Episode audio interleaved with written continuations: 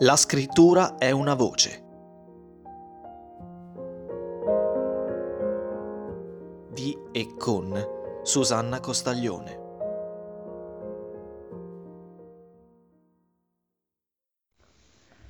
La carne scura luccicava, ravvivata dal contatto con la lama. Il macellaio posò il palmo della mano sinistra sulla larga fetta e con la destra tagliò ancora di piatto.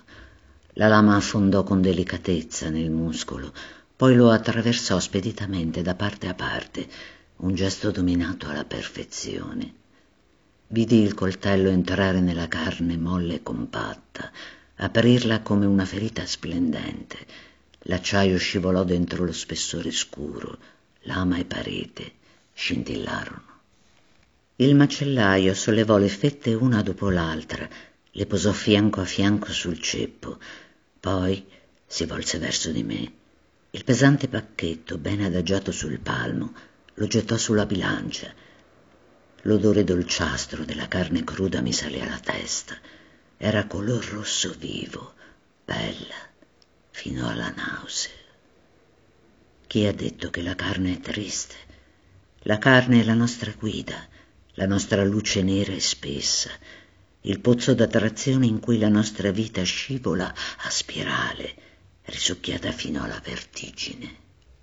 Dietro il vetro pendevano conigli rosa, squartati, martiri crocifissi offerti in sacrificio alla golosità delle massaie. Nella vetrina in mostra come tanti oggetti preziosi, le diverse parti di maiale, vitello, manzo, agnello, eccitavano la bramosia della clientela, con toni che andavano dal rosa al rosso cupo, le carni catturavano la luce come gioielli viventi. Senza dimenticare le frattaglie, le magnifiche frattaglie, la parte più intima, più autentica, più segretamente evocatrice della bestia defunta, fegati sanguinolenti, lingue enormi rognoni, cuori intubati di arterie, e quei coglioni di montone portati appositamente dati sempre già belli incartati con la massima discrezione a un tale tarchiato che ne faceva il proprio piatto preferito. Questa ordinazione regolare non ispirava al macellaio altro che silenzio, imponeva rispetto. Ricamavo con il pensiero sul pacchetto roseo e panciuto e su quel signore che se lo portava via dopo essere passato, come tutti, dalla mia cassa.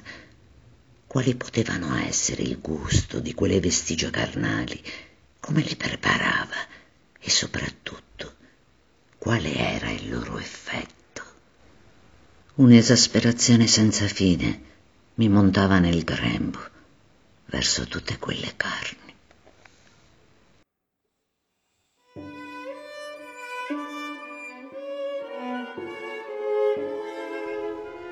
Daniel, Daniel, dove sei?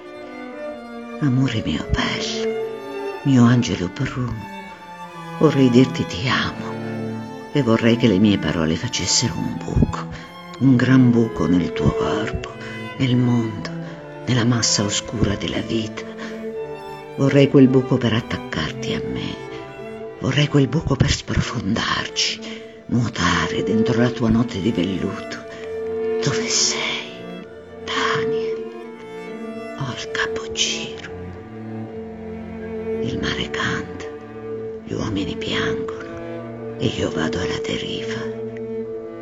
Daniel, ti amo. Mi senti? Che fossero qui mesi lontani da Daniel e il caldo di quella fine estate. Guardai il macellaio ed ebbe voglia di lui. Eppure era brutto, con quella pancia carossa tenuta su dal grembiule macchiato di sangue, ma la sua carne era amabile. Ero in uno stato di eccitazione che tolleravo a stento. Avevo la testa piena di oscenità e di insulti. Il mio sesso mi montava in gola. Avevo voglia di darmi sollievo con la mano dietro la cassa, ma non sarebbe bastato non sarebbe bastato. Daniel, vedi come sono ansimante e miserabile. Posa le tue mani sul mio capo. Daniel, allontana da noi la mia collera. Fa che il mio corpo si placchi. Quel pomeriggio sarei andata dal macellaio.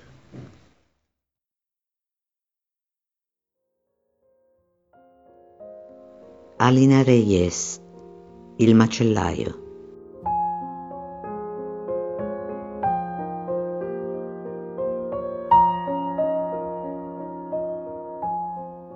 La scrittura è una voce. Di e con Susanna Costaglione. Tutti i lunedì alle 22.45. Solo su Radio Start.